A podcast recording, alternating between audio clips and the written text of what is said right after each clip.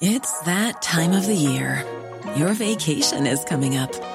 You can already hear the beach waves, feel the warm breeze, relax, and think about work. You really, really want it all to work out while you're away. Monday.com gives you and the team that peace of mind. When all work is on one platform and everyone's in sync, things just flow wherever you are. Tap the banner to go to Monday.com. Ryan Reynolds here from Mint Mobile. With the price of just about everything going up during inflation, we thought we'd bring our prices down. So to help us, we brought in a reverse auctioneer, which is apparently a thing. Mint Mobile unlimited premium wireless. Ready to get 30, 30, bit to get 30, bit to get 20, 20, 20, bit to get 20, 20, bit to get 15, 15, 15, 15 just 15 bucks a month. So, Give it a try at mintmobile.com/switch. slash $45 up front for 3 months plus taxes and fees. Promo rate for new customers for limited time. Unlimited more than 40 gigabytes per month slows. Full terms at mintmobile.com. This is the Cork Today replay on C103. Now, a very good morning to you on this uh, windy Friday morning. We welcome you along to the programme. And I start by thanking you, our listeners. We got our listenership figures just before the close of the programme yesterday.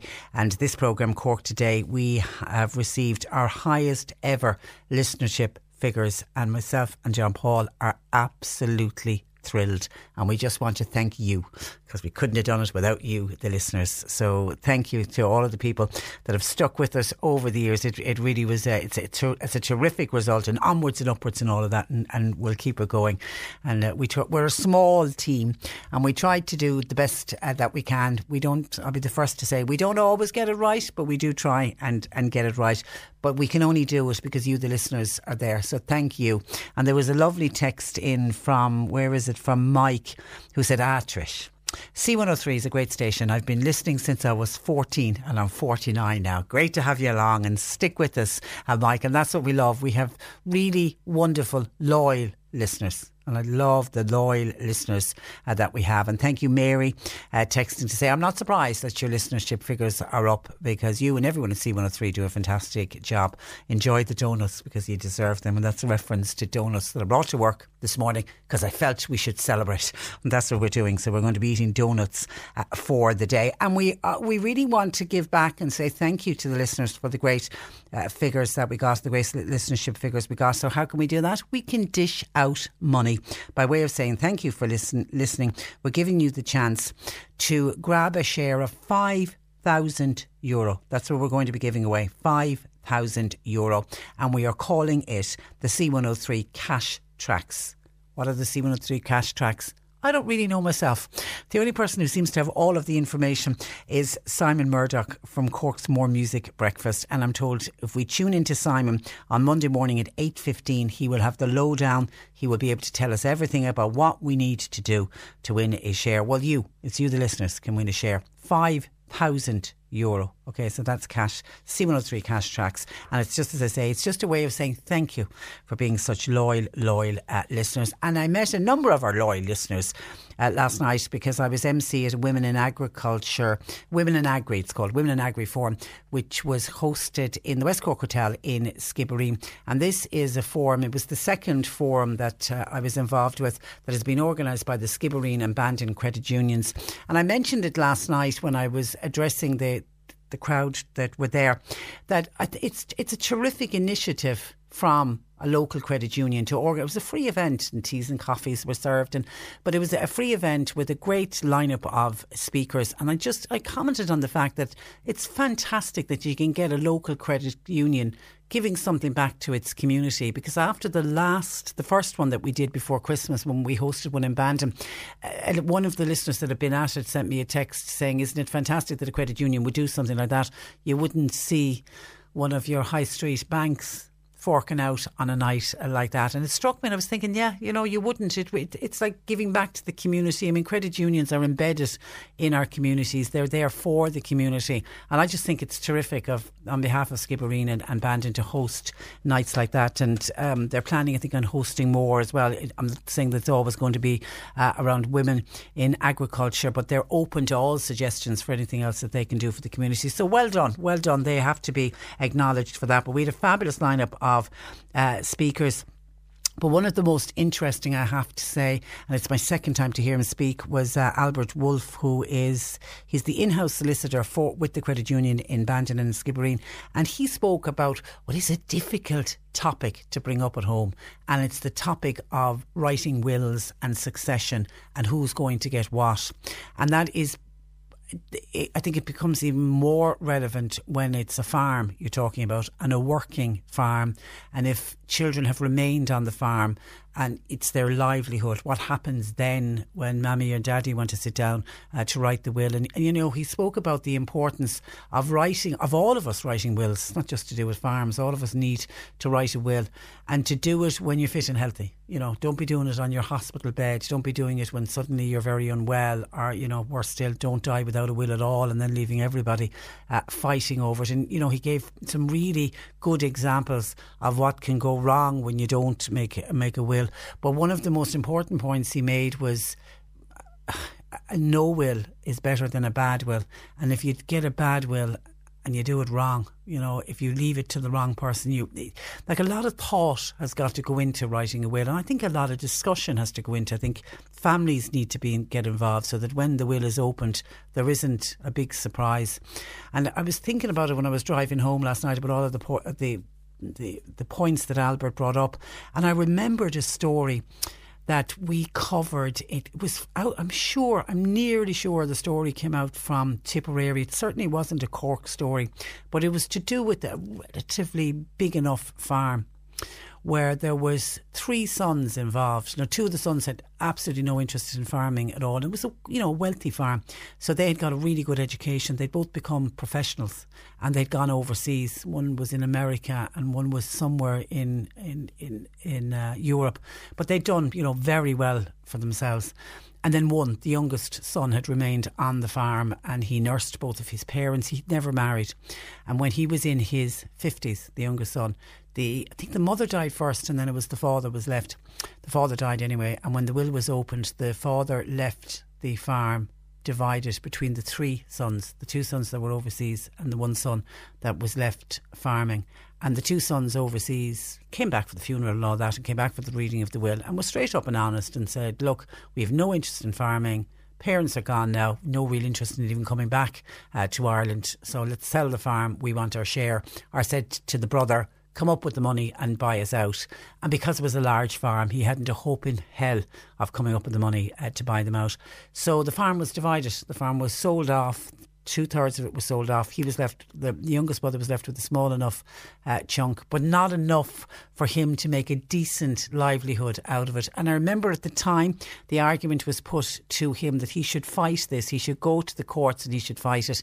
And he said no, this was his dad's wish and that you know he wanted to honour his dad's wish. But I, you know, I remember thinking about that story at the time and thinking, he, did his father realise what he was doing at the time when he made that will and divided it between two, giving a chunk to two lads who'd got a good education out, out of the farm? Was this son had never left the farm? He, you know, left school straight into farming. You know, worked side by side with the with the father until the father got to an age that he couldn't work anymore. Had looked after his aging mother, then looked after his aging father and then for the date for the will. To, and I'm not saying that the other two sons didn't have a right to get something, but for it to be split three ways, I just thought was utterly, utterly cruel. And then I thought, you know, for the youngest brother not to go to court and, and fight it, what an honourable man. He didn't want to, he thought it would be disrespectful to his father and in his father's memory and honour. He wouldn't do it. He wouldn't do it, even though I think a lot of people would say he should have. He should have fought it. So that's an, an example, I suppose, of a bad will. And that's where um, it work. And if there had been no will, maybe he would have gone to court and, and fought it. But then again, maybe, maybe he wouldn't. But anyway, it's that whole awkward subject of of wills. And I bring it up. I think everybody who went away last night probably went away thinking if they didn't have a will made, maybe it's time that I did it. And I mention it today for those of you that weren't there. But thank you to everybody uh, that I met and to uh, Margarita and Valerie who joined us. We had an open forum panel discussion afterwards. It was, it was great. It was lovely. Finola Colgan was there from Mental Health Ireland who we interviewed yesterday. And Tom Curran from Teagasc was really good on collaborative farming and farm partnerships, which I think are a great idea if you've got an older farmer and there's a son working the farm, get one of those partnerships going because it will secure the future of the farm, but certainly it will secure the future for that young farmer as well. Now, coming up on the programme, this morning. We're going to, in a couple of minutes, speak with a Cork taxi driver who is discussing problem passengers, including ones who uh, vomit all over the back seat of the car and almost think nothing of it. So disrespectful to the poor old taxi man who then obviously is off the road for the rest of the night and probably for much of the following day because of the smell in the taxi. We're going to hook up with the Irish Farmers Journal. If you've got this week's Irish Farmers Journal, they have a really interesting report which is looking at the high failure rate for the new NCT. This is for the fast tractor test. And I remember when it first came in, we did it, we spoke a lot about about it on the programme, and we haven't really uh, featured it since. Uh, and then this report came out because it's in, I think, about a year now, or maybe coming up to a year since it was first uh, introduced. But it's shocking to see the number of tractors that are actually failing the test. So we're trying to find out uh, why so many are failing. Also, trying to find out why 80% of all stray horses impounded by the City Council are put down. Now, there is a problem with urban horses and keeping horses in urban areas. Do we need to look at that problem and try to find a solution to that problem. We will have people say that they have a right to keep horses. Some, for example, members of the travelling community who settle and are living in houses will say part of their life and their tradition is to keep horses. There's you know tradition within the travelling community. The you know horses they're seen as as pets. Um, they use them for sulky racing, and they you know they see it as part of their tradition. So if they and they're no longer now travelling around. That's, I suppose, where the horses came from was when the travellers originally travelled around the country with a horse-drawn cart. I take it that's where the having and keeping of horses comes from. But of course, that no longer happens now for the majority of, tra- of the travelling community, even though still, they still identify as being part of the travelling community, but they live in houses. But they'll say it's still with somewhere within their DNA to keep horses. So if they're living in an urban area, where do you keep a horse? And what kind of a problem kind of problems is this presenting for the city council and the county councils and what kind of a problem is it creating for people who are not members of the travelling community who have to live beside somebody who decides to keep horses. Now, obviously, the council will move in if the horses are becoming a problem, and I take it that's what's happened with the city council with the impounding of these uh, horses. But then to hear that 80% of the horses that they impound are put down that's, you know, as an animal lover, I think a lot of people would be upset to hear that so many of these beautiful creatures have to be put down just because they were kept. Now, if it's a cruelty issue, I absolutely, or for humanitarian reasons that they put the animal down, I have no problem with that at all. But I'm assuming that some of these horses are healthy horses and just for whatever reason they can't find homes for them. And if they can't find homes for them, they, they've no other choice but to put them down, and that in itself is shocking. So we're going to talk about that issue, but try to talk around what are the possible solutions. If anybody has anything to add to this, I'd, I'd love to hear from you. I mean, could we have areas where grazing areas? Could we put fields in areas where horses could be kept? Is that am I? Is that the way to go? Is that a possible solution. 1850 333 103. And I also will be talking about a new support centre for children on the autism spectrum, which is to open in Bandon this month. A lot of work has gone in uh, to this, and uh, I'm looking forward to, to talking about that later on on the programme. And then, as always, it's Friday.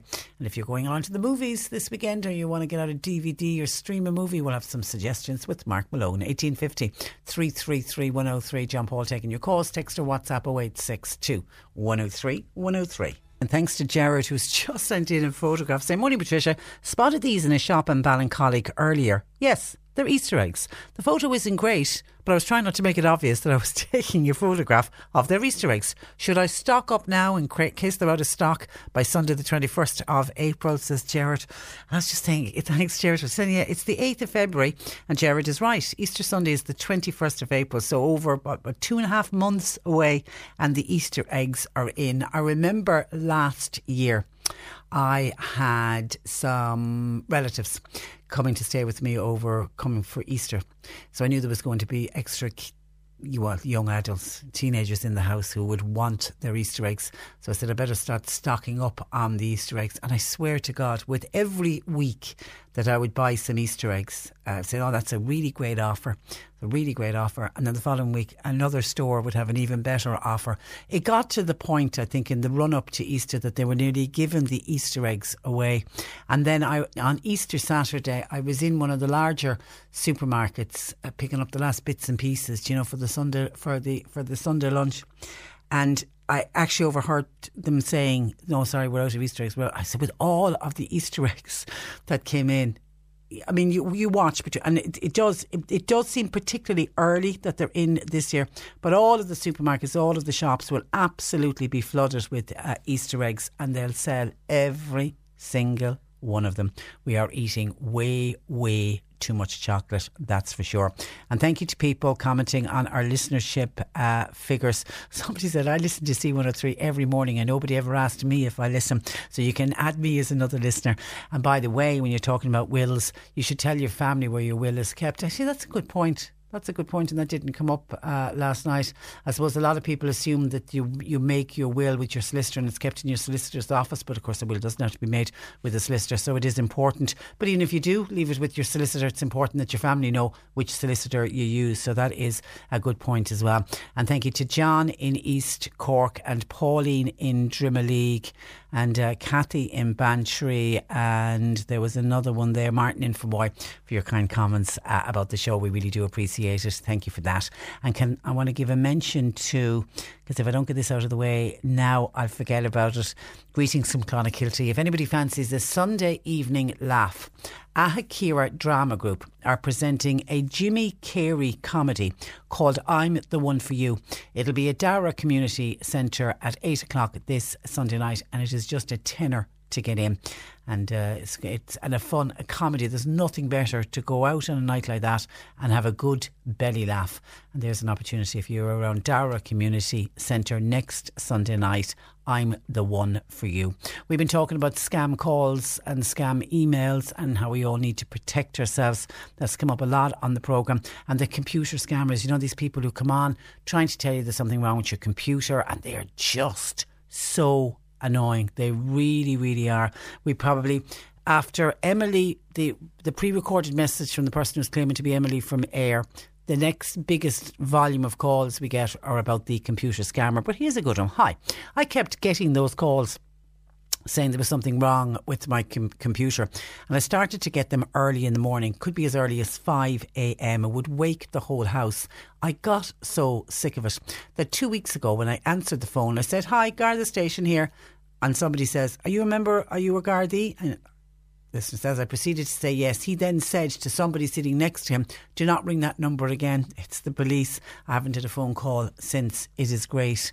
That's a good and I've heard of other people do that, saying the Gardaí or say the police service. But I think when they know they're ringing Ireland, they must be after getting used to the word Garda, because at the start they wouldn't know what the Garda Síochána was. But it's worth a try if you're getting a lot of those annoying calls. Pretend to be a Garda station. It seemed to have worked in this case. The listener says getting no more calls. 1850 333 103. John Paul taking the calls. Text or WhatsApp 0862 103 103. Laura Gaelga, RC 103. Rugig Jacob Stockdale ar an tríú lá debrán néidir nócha sé in ardhacha. Thsigh sé immert rugger agus é anna ó. Drastal sé ar ardscoil de bhalís agus brunach gradam immerthna bliana ar ní nachúna. Dimmer sé mar cléáí ar ar nahéir an faoi fethe. agus thosaigh sé immert le cuaga ala agus é fós néhlín a déag bís. Tugad an lasannam stoí deachí ar, tuisc é a bheith cóthard agus cóláidir sin.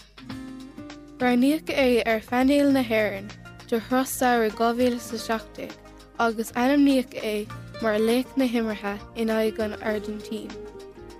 Tá secht úd aimimsethe ag Jacob Stockdale i gréimhne sé náisiún 8 gasca nach bhfuil déinte ag aon imar ó eile is star naréomh. Is imthir úntaach é agus inspirá de gcuoine óga é. Le blúr ghilga is me sé malíní gúil ó ghilscoil hamátá vís mála. Seacade as a 3 Kirkig. The GAA Sports Star of the Month Awards on C103 with the Rochestown Park Hotel. We've had great battles with them. They beat us in the league the last two years. It's been pretty close, those two games. So thank God we got the one that counts in the end. We'll take whatever comes after that. The overall winner for 2018 is Cork Camogie star Orla Cotter for her role in the All Ireland Senior victory against Kilkenny. The C103 GAA Sports Star of the Month Awards, recognising outstanding achievement in the field of Cork GAA. This one's for you. C103. This is the Cork Today replay on C103. And just electricity outages in Bailid, in Rosscarbery. Uh, ESB Networks telling us that they hope to have power restored there by three o'clock this afternoon. And there's also electricity outage in Fairhill. And the ESB Networks say it'll be about 6 pm before electricity is restored there. Now, a Cork taxi driver has been left outraged by passengers vomiting in his vehicle, which can cost him days off the road and unable to make a lim- living. Bobby Lynch, who's the Cork Taxi Council spokesperson, uh, joins me. Good morning to you, Bobby. Good morning. Uh, you're, Good you're, morning. you're welcome to the programme. Now, the, la- the latest vomiting event, I believe, was just last Saturday. T- uh, oh, t- tell me what happened. This is an incredible story. Tell me what happened. You picked up the couple. That's right. Well, this car was only just less than a week on, on the on the road, um, and last Saturday I picked up a couple. Uh, they looked very respectable, so I picked them up. Uh, onto the South Link, heading out towards Ballincollig, and the back window of the car started to go down, and I told the lady, "Look, if you're going to get sick, tell me." I'd pull over in the motorway because it's quiet and you can get sick. And she says, no problem, I'm not going to get sick. So next day, I know, I was just passing Curraheen, I think, one of the flyovers, and she just thrown her hat up. and her husband turned around and he says, why didn't you tell the man stop? He told you. And she says to him, what's, what, what's your problem? It's only a taxi. And that's what I kind of lost it, you know, but I had to keep me cool at the same time. And I just kept going, got outside the house, and her husband, if if he is her husband, I don't know. He was, oh, he he was very embarrassed, and he went in. He came over with kitchen towels, rows of it, and he cleaned as much as he could out my. And she just sat inside, looked out the window, and she didn't care one bit. But he was excellent. In fairness, Did to the man, she? Did, was she embarrassed? she was not one bit. Not one bit. And only for her husband or boyfriend, whoever he was, the man, he, he was ashamed of his life. And I told him not to worry about it. I said, look, it happens, it happens. But uh, what she's after doing is crazy because she destroyed the- to the back seat. where she was Oh, my. God. Um, Ah, that- I spent.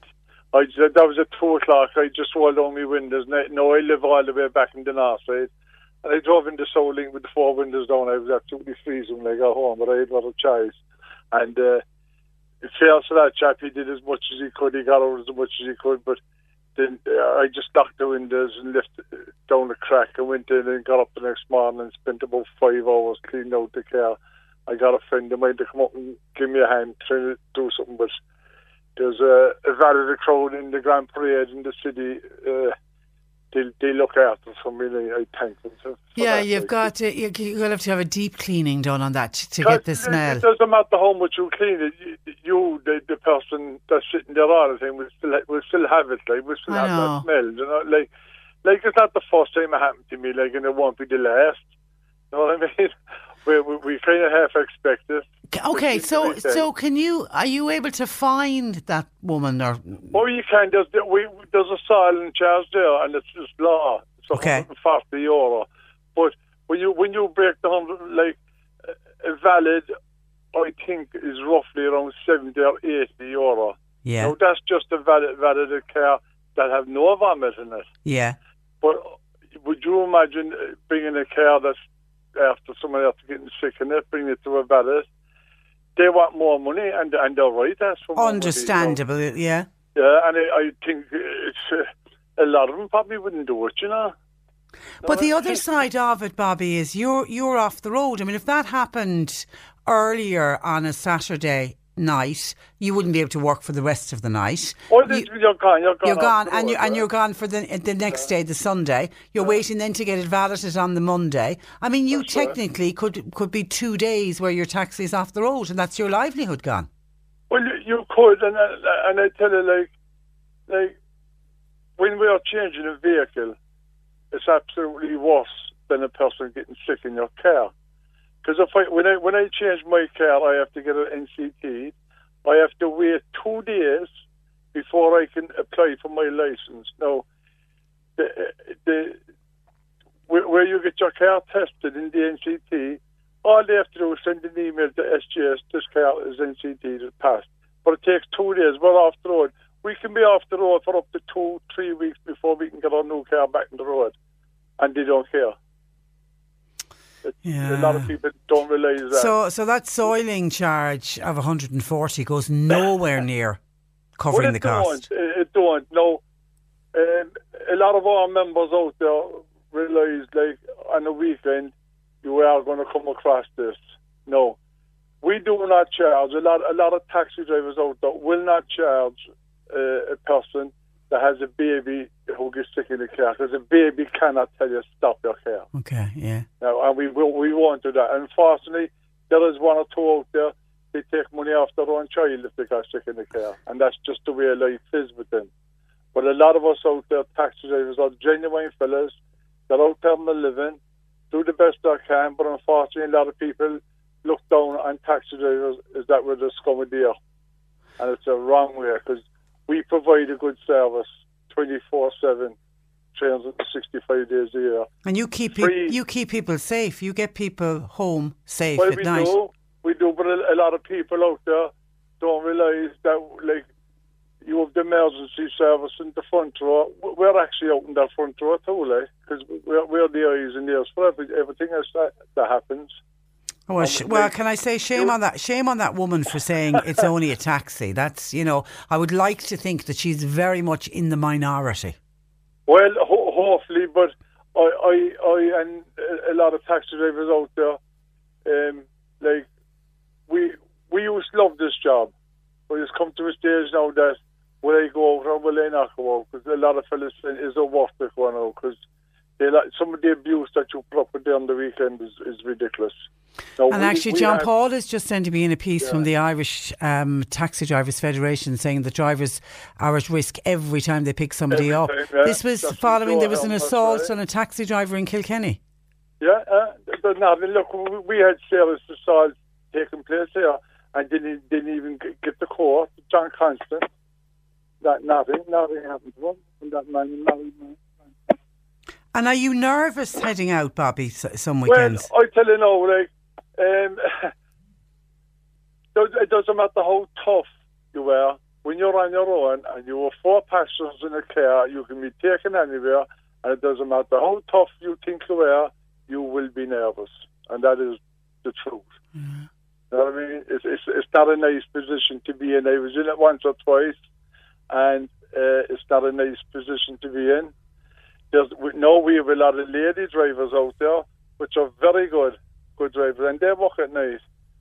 And like, I wouldn't like to see none of my daughters on, uh, out driving taxis late at night, but the women can do it, and they're well able to do it. And it's, it's grand to see them do, do it. It makes it a bit safer for us because a lot of a lot of the scumbags that we pick up will not argue with a lady. They won't. They, with they won't. Isn't that interesting? They won't argue with a It's, lady. uh, Yeah, They won't know. I, I found, found that no, like but it's all drink talk, is it? It's all bravado. Well, drink. Well, I, I reckon like a person with drinking him, you can have have an old crack with him. But I think the drugs are just they're all over the country. Like, you know what I mean? It's, it's, it's destroyed with drugs. And that's a complete personality change then. Oh, For, it is, it's completely like I, I know the difference between the fella who's taking drugs and the person who's drunk. You know? Would you you? know the difference? Yeah, would of course. You know their behaviour. A lot of them, you'll ask them where they're going. And it takes them ten minutes to try and get the address, and that's that's their home address, like. and the the other one I'm interested in, Bobby, is young young girls, young women uh, going out. Do they put themselves in dangerous situations because of alcohol? Well, when people have alcohol on board or drugs, they honestly don't know what they're doing. No, They, they haven't a clue. So, like, young girls at night, when they get split up with their friends, they're just out there in the streets and looking to get a taxi home. It didn't every taxi driver will pull in and pick a girl on their own up. It's, it's, it's too dangerous for taxi drivers to do that at the moment. Yeah.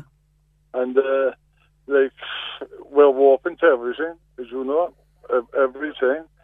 And uh, we we have we have great customers, like, and believe me, we have very good customers, and that respect taxi drivers. But unfortunately, when when when people are drunk, they just don't care about the taxi driver. They have no problem paying 15 euro going into a nightclub and paying a top price for the drink.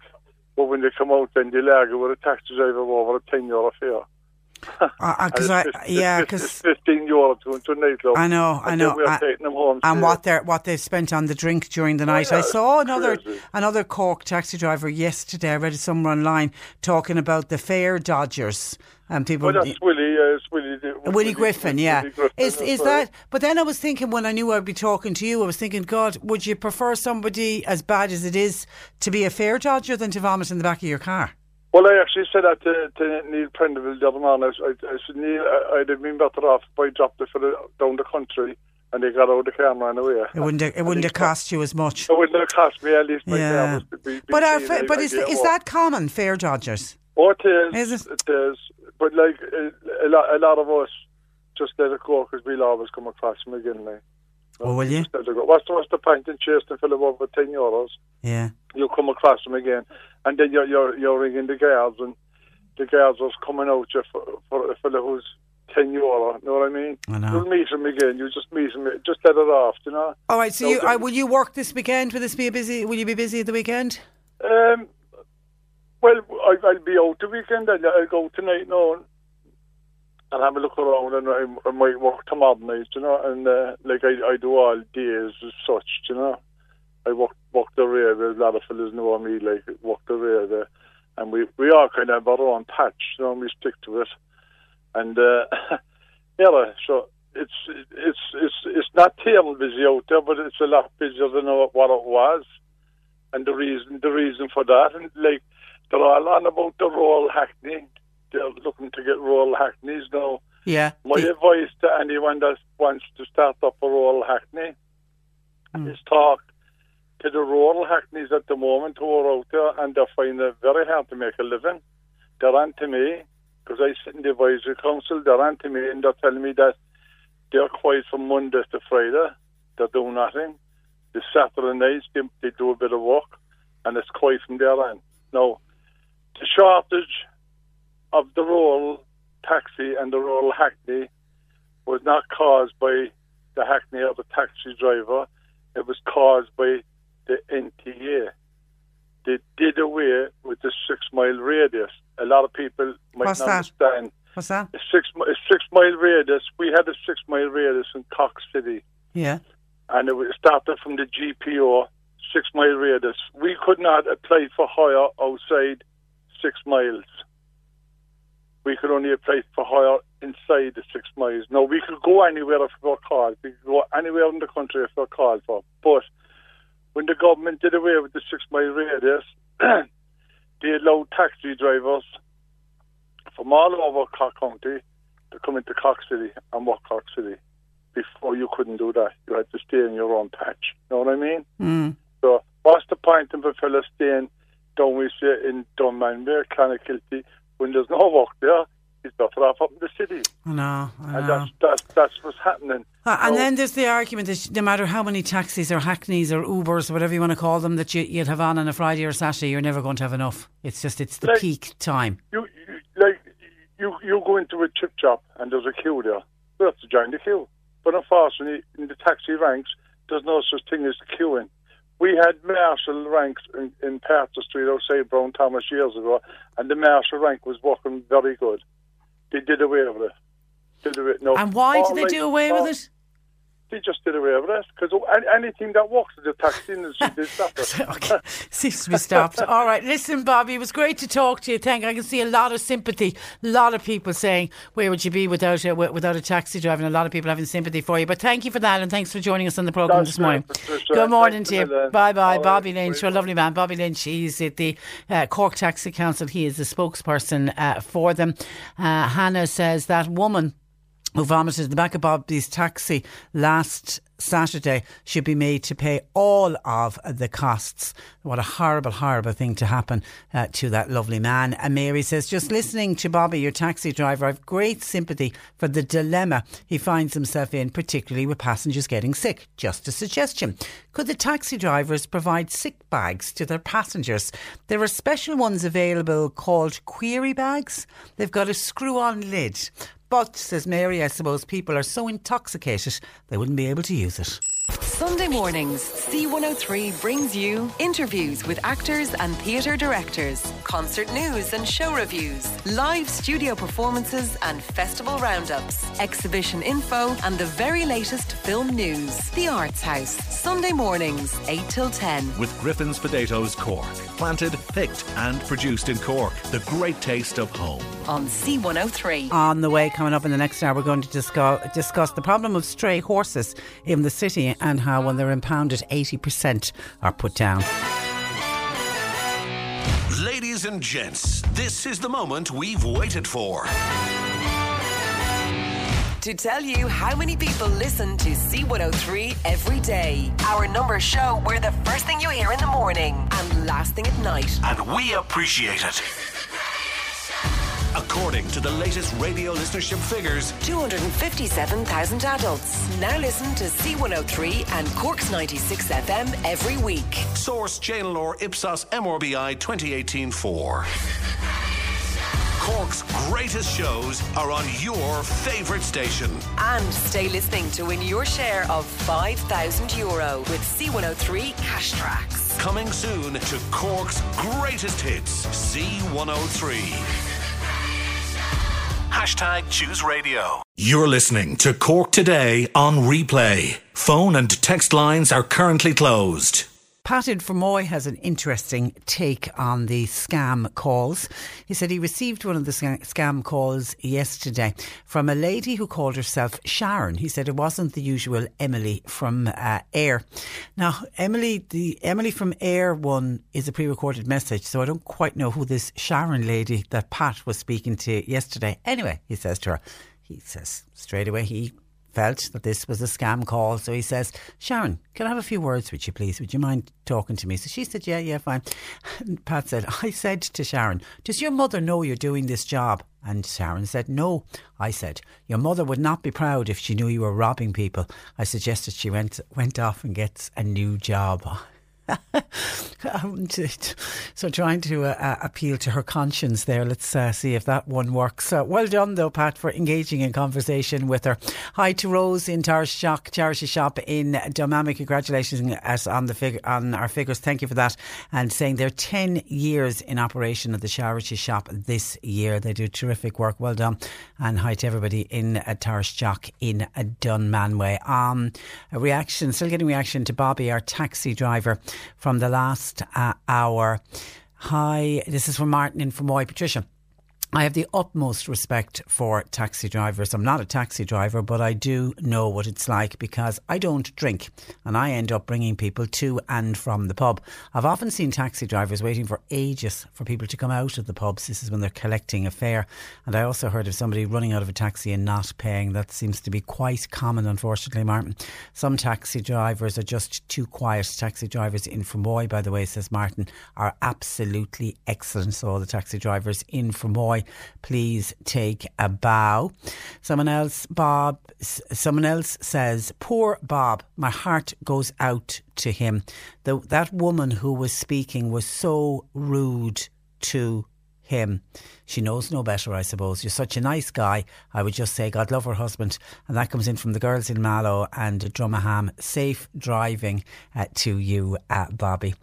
Okay, some other calls coming in. Um, Okay, horses. We're going to be dealing with this uh, issue um, with regards to people keeping horses and the rights of people to keep horses, particularly in urban areas, and the problems it's causing, and then hearing about the fact that 80% of the horses that are, were impounded in Cork City, this is what we're going to be focusing on uh, today, have unfortunately uh, been put down, which is really sad. Heidi says, Good morning, Patricia. With regard to horses and people having rights to own a horse, well, I say these animals also have feeling.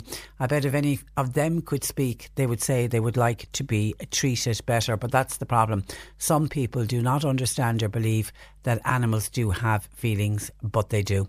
Uh, humans need to stop hurting animals. You just have to look at the way some dogs and cats have been treated here in Cork. I've actually emailed Minister Michael Creed, Minister for Agriculture, on this subject. I've emailed him a few times and saying that he, he needs to introduce a law that animals have a right to shelter, a warm bed, food, and water.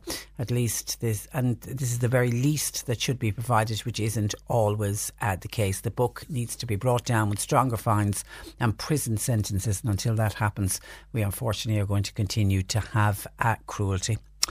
We were talking about wills earlier on. Thank you for that, by the way, Heidi. Uh, Michael says, Patricia, it isn't a bad will, but it just lacks the finishing touches the story that you quoted of the three sons who had left the farm, and even though one had been farming and two had been away, and then the farm had to be divided, and the, the youngest son who was left farming wasn't left with enough to give him, you know, an adequate, enough land for him to farm uh, successfully. Michael says what should have happened there was he should have had a, a tenants in common. Hence, either cannot sell the other out, and the one that's at home all the time can carry on as normal. Tenants and common prevents those who have long fled the homestead but are back immediately they hear that there's a possibility of a few quid available. And furthermore, very congratulations on your figures. Thank you for that. And that's from Michael. We mentioned Easter eggs earlier. Listener says, Patricia, cream eggs were on sale in Killarney over the Christmas holidays. Oh, for God's sake. Back to horses in urban areas. Hi, Trish, this is from Jane horses in urban areas. In these modern times where we strive for equality, the travelling community cannot expect to be treated differently. So, if I want a horse and I live in a housing state, I have to go rent fields and our stables. If you can't do that, regardless of your background, then you don't go out and get a horse. Simple as. I cannot, as a non traveller, just decide to live on somebody else's land graze animals on public land. Equality means same for all. Animal welfare also is paramount. The 80% statistic that you mentioned is really sad. I grew up near Finglas in Dublin and uh, always saw the poor horses on bad, bad land, near roads, and even dead on the side of the road, though this should be in the past, says Jane, and it is dreadful that it is still uh, happening. Yeah, it's absolutely uh, shocking. Okay, what else is into us in by call phone into? Uh, Ian contacted us. He was on to speaking with uh, John Paul to say he's a, a, beef farmer, and at the moment he's having problems getting grazing for his cattle due to the dairy farmers leasing land. And they are getting more money than beef farmers can. So Ian says there'll be cattle on the roads as well. You're talking about horses wandering around on the roads. Wait and see if this keeps up. Same thing is going to happen with uh, cattle very soon. The markets are so bad, cattle cannot be sold, and the farmers cannot get land to lease. God, you paint a very bleak picture there, uh, Ian. Uh, for sure, let's hope that your what you're predicting doesn't actually come uh, come through. Now, here's one. This is, I suppose, to do with would you call it a pishog, a superstition, or whatever? But a listener has texted in about it to say, would I, would I put it out to the listeners just to see what what would others think? Could you ask your listeners, please, what does it mean to have a robin come in to your sitting room? I've heard in the past that it means a death in the family, but please God, that's not true. I've had two deaths in the last five months, and the robin came in to my sitting room on Wednesday. Uh, and kind regards on, on your listenership figures from a loyal listener. I, I mean, that's just it's superstitious, isn't it? It's a more of a superstition than anything. I certainly, whenever I see a robin, I I don't look on it as that it's going to be a death. When a robin comes close, or I've got a robin, I have a robin in the garden now for the last uh, few months, and it always makes me smile because I think it's the, it just reminds me of somebody very special to me that I lost and uh, who had a great affinity with robins and used to say that it's the soul of the dead coming back to say they're okay and they're smiling, you know, and that they're happy. And that's what I always, when I see a robin. Now, I've never had a robin come into my house. I haven't heard of that. Is that an old superstition, an old pishog, that when a robin actually comes into the house, that it's the sign of uh, a death. I wouldn't let it worry you, and you obviously are the fact that you've already had had uh, two uh, deaths. But we'll see if others have heard of that superstition, and then at the end of the day, it is just a superstition. So please, uh, you know, don't be sitting around worried and, and waiting for a family member to die because you've you've already gone through enough of your grief. So just look after yourself. 1850 333 103. John Paul taking your calls. You can text or WhatsApp 0862 103 103. C103 Jobs. We've got an accounts assistant. This is required for a maternity cover in the Ballincollig area, while a plasterer is needed for immediate start in the Mallow Cork area. A cleaner is wanted for evening work about seven hours per week, and that's in the Dunmanway area. And full and part time bus drivers are wanted for school runs, private hire, tours, etc. You'll find all the details and more job opportunities by going online now. Just go to c103.ie forward slash jobs for more. This is C103. Now, as an animal lover, I was saddened to hear from uh, city officials that nearly 80% of all stray horses seized in Cork since 2014 were humanely put down. To discuss what can be done with the problem of horses kept in urban areas, I'm joined by Sinn Féin City Councillor Mick Nugent. Good morning you, Mick. Uh, good morning, Tricia. Uh, you're welcome to the programme. Now, firstly, do many households keep horses in the city? Um, I wouldn't. I suppose I wouldn't have the figures on that. Um, I suppose in the city it would be, I suppose, areas around the city and maybe you know um, suburbs, um, green areas on the fringe of the cities, um, where you would see occasionally um, horses that would be stray or, or gone loose. Um, mostly those areas. And as you say, I think I was. Um, it may have been actually. It was on your own show. I was definitely um, a group called My Lovely Horse Rescue Cork.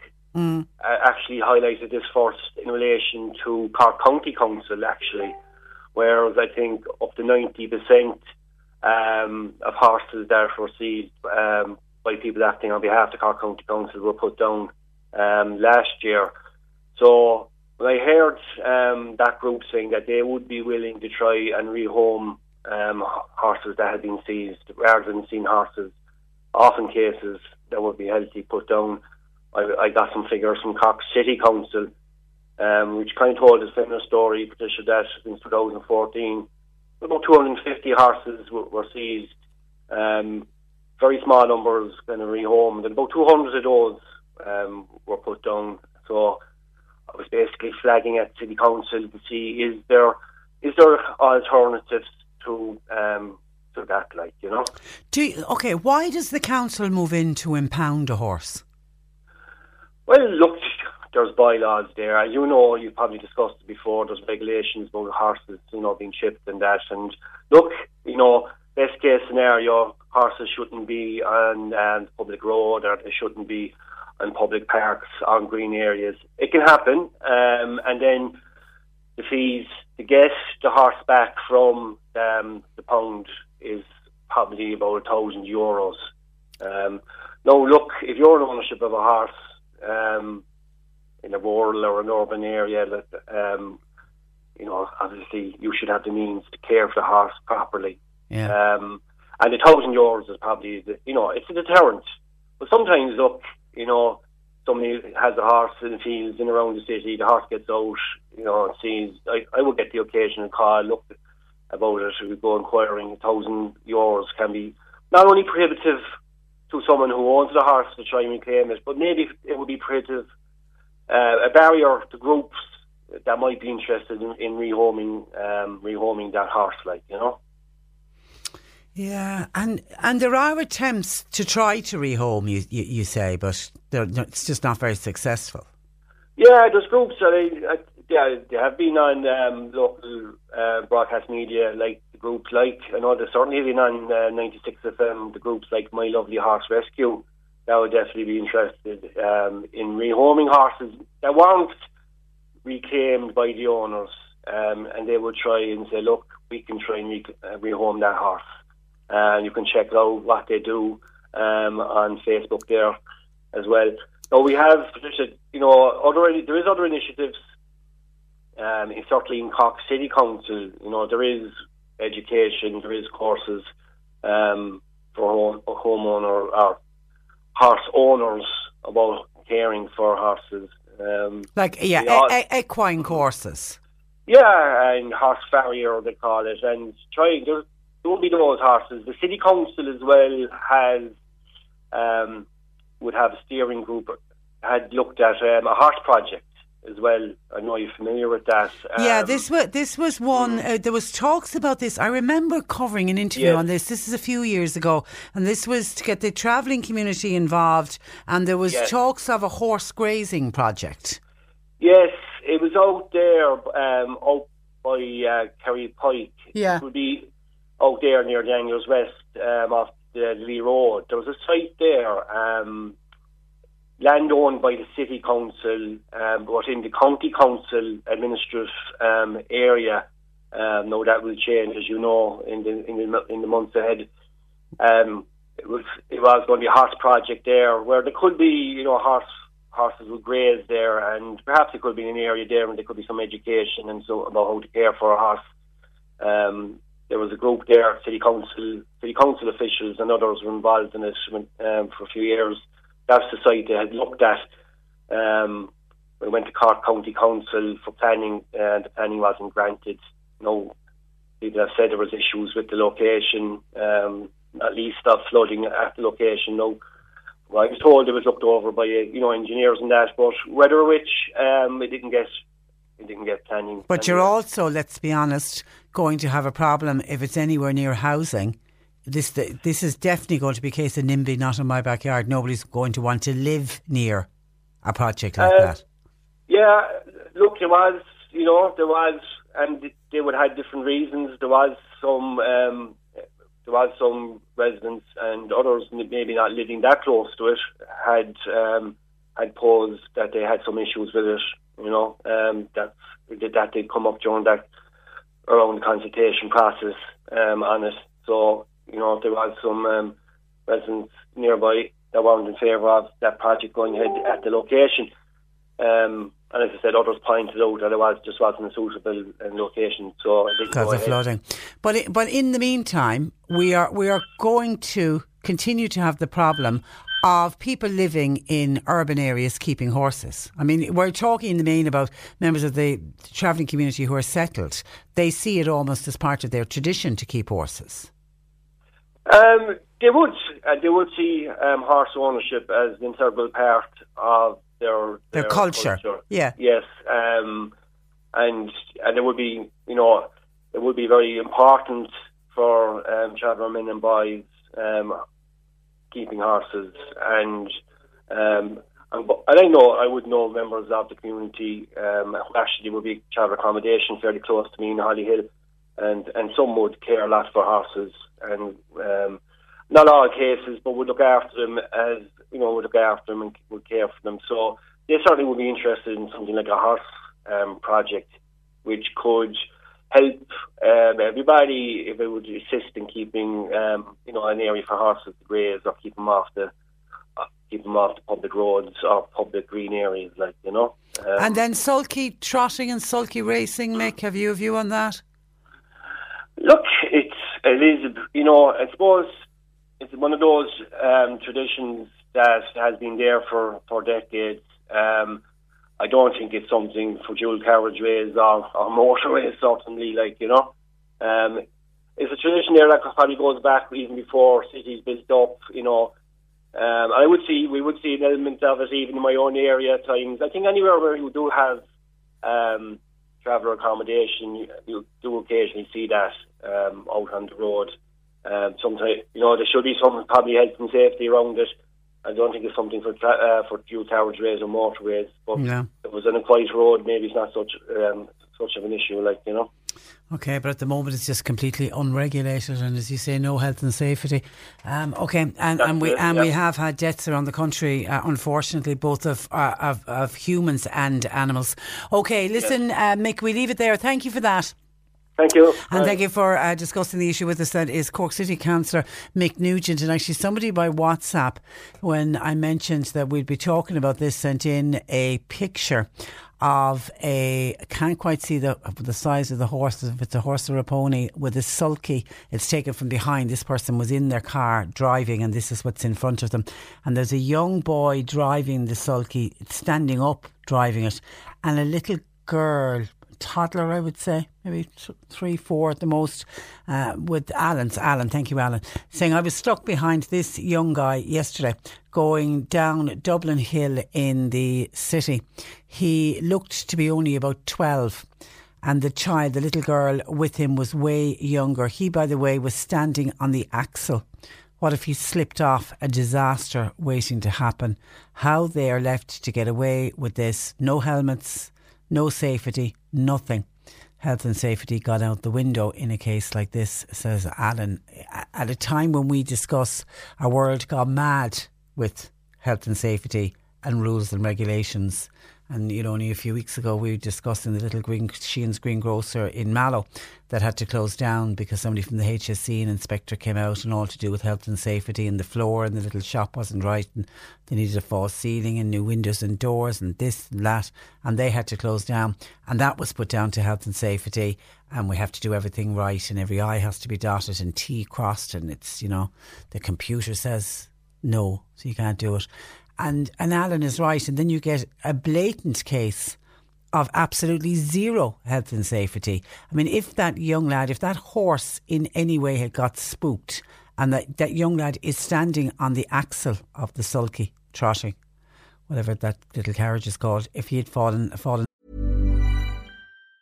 If you thought the only way to get a more defined jawline with natural looking results was through surgery, think again. Juvederm Volux XC is a non surgical injectable gel filler that improves moderate to severe loss of jawline definition and can help you achieve natural looking results with little downtime. Even better, this improved definition lasts up to one year with optimal treatment. No maintenance required. Improve jawline definition for a smooth, sculpted look with Juvederm Volux XC. For important safety information and to find a licensed specialist, visit juvederm.com. That's J U V E D E R M.com. Not for people with severe allergic reactions, allergies to lidocaine, or the proteins used in Juvederm. Common side effects include injection site redness, swelling, pain, tenderness, firmness, lumps, bumps, bruising, discoloration, or itching. There's a risk of unintentional injection into a blood vessel, which can cause vision abnormalities, blindness, stroke, temporary scabs, or scarring. Talk to a licensed specialist to find out if it's right for you. When you're ready to pop the question, the last thing you want to do is second guess the ring. At Bluenile.com, you can design a one of a kind ring with the ease and convenience of shopping online. Choose your diamond and setting. When you find the one, you'll get it delivered right to your door. Go to Bluenile.com and use promo code LISTEN to get $50 off your purchase of $500 or more. That's code LISTEN at Bluenile.com for $50 off your purchase. Bluenile.com code LISTEN. When you make decisions for your company, you look for the no brainers. If you have a lot of mailing to do, Stamps.com is the ultimate no brainer. Use the Stamps.com mobile app to mail everything you need to keep your business running with up to 89% off USPS and UPS. Make the same no brainer decision as over 1 million other businesses with Stamps.com. Use code PROGRAM for a special offer. That's Stamps.com code PROGRAM. off, we then would have had a little, tiny little one of about three sitting up in a row. No, I mean, there's no belts, no safety belt, nothing. She's not in any way tied in. There's no harness or, or on it, but she would have been. God knows what would have happened to her. And the photograph that Alan sends in, he's in the the actual sulky, the horse and the sulky are right in the middle of the road. I mean, he literally is. He's got a wheel on each side of the white line. And it looks to me, I don't know, is he overtaking those cars? There's a string of cars ahead of him. It looks to me like he's he's actually overtaking the cars, or else they're parked cars. I'm not too sure, but that's what Alan got uh, stuck behind, and we've all been in a situation like that. And I know if I got stuck behind, I would remain stuck behind. I never take the risk of overtaking because I'm always afraid that when I when I would overtake that I would spook the horse in some way and you'd just be fearful of a kind of a, a terrible accident uh, could happen. Alan, thank you for your photo to 0862 103 103. And remember earlier I mentioned one of our listeners who contacted us who just wanted to know was getting a bit worried because a robin came into her sitting room and she has heard over the years of the superstition that if a robin comes in to the house, it means death in the family. And she's already had two deaths in the last five months, so she's a bit nervous at the moment. And uh, she's just wondering, could I put it out there? And has anybody else heard of that suspicion and is it true uh, or not? Jim in West Cork says, When a robin came into my house, I took photographs of him and put it up on Facebook. By the way, nobody close to me died. So tell the woman she'll be all right. That's Jim in. Uh, West Cork. The robin comes in because he's hungry. There is the superstition of a robin coming into the house and somebody is going to die, but believe me, it doesn't happen. A robin came into my house years ago. I was got worried too, but nothing at all happened. I then realised the only reason he was indoors was he was hungry. So don't be worrying about it. Patricia, the robin coming into your sitting room means you've left your window open. Close the window. Okay, and a couple of WhatsApps. Um, thank you, Margaret, for yours. And it's good to have somebody else says by WhatsApp. It's good to have Robin in your house. Very lucky. Also, the lo- it, it's it's a sign. There's another superstition to say it is your loved ones looking after you in heaven. I have lots of robins all the time. They're lovely. I feed them. It is very good to have them to look after. So take it as a blessing. 1850, thank you for that. So hopefully that's allayed that lady's fears. 1850 333 103. Lines open. To celebrate our latest radio ratings, C103 is dishing out free money. Free money. Grab your share of five grand with C103 Cash Track. Get all the details Monday morning at 8.15. With Kavanagh's, the new name for Ford in Mallow. For new and used car sales, visit Kavanagh's.com. On C103. This is the Cork Today replay on C103. On Sulky Racing, Patricia, that photograph that you called out from Alan, just think of that horse with the young child and the other younger boy driving it. Uh, that horse could have been so petrified. And there's no say, I mean, out on the road is absolutely outrageous. And God forbid if something had happened to him. I fear, and it was if the horse got spooked in any way. And Linda says, uh, sulky driving is a disgrace. I see it almost daily out and around the Ballyvolane area. The horses are petrified, sometimes buckling under the weight of pulling three adults. And uh, quite obviously, they are malnourished. This animal cruelty is horrendous, said uh, Linda, and it must be stopped. And I suppose that's what the city authorities, when they move in and they see a case like that of a malnourished animal, or they get enough complaints and reports from neighbours, they move in, they impound the horses. But now, as we're hearing, 80% of them in the city and 90% of them in the county are put down. 1850 333 103. Now, tonight at the Copper Grove in Bandon, a limp, lip sync battle will be launched with the event taking place at Bandon GAA Pavilion on March the 16th. The night is the fundraiser for the Jack and Friends Support Centre, which was formerly known as the Bandon Autism Parent Support Group. And to chat about the event and the opening of this new centre, I'm joined by uh, Claire Desmond. Good morning to you, Claire. Good morning, Patricia. How Hi, I'm I'm very well, uh, and I imagine great excitement for yourself and the rest of the group because your new centre is opening. Is it this day week?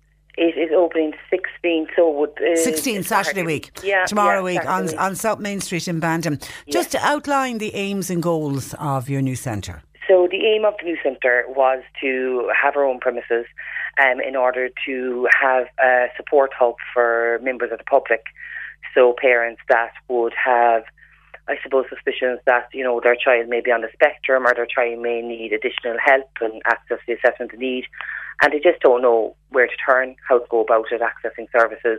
So just to be an advice hub for them and help them on their road, you know, to diagnosis and availing of support, giving them emotional support as well as um, educational support uh, to begin with.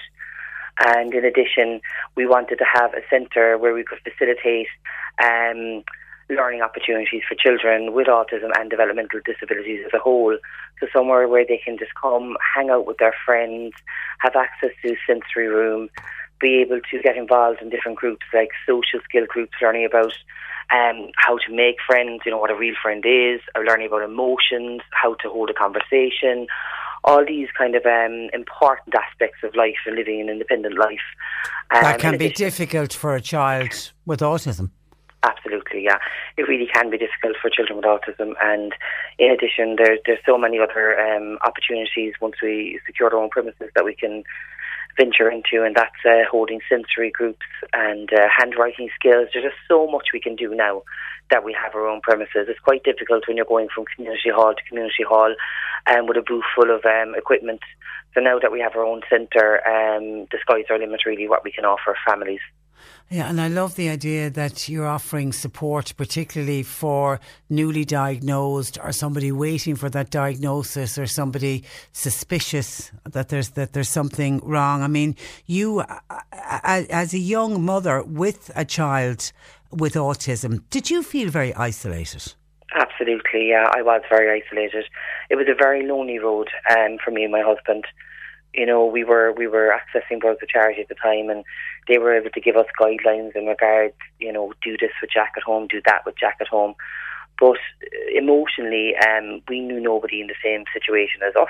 Um, we didn't know where to turn. Um, it was very difficult in our marriage as a whole and as a family.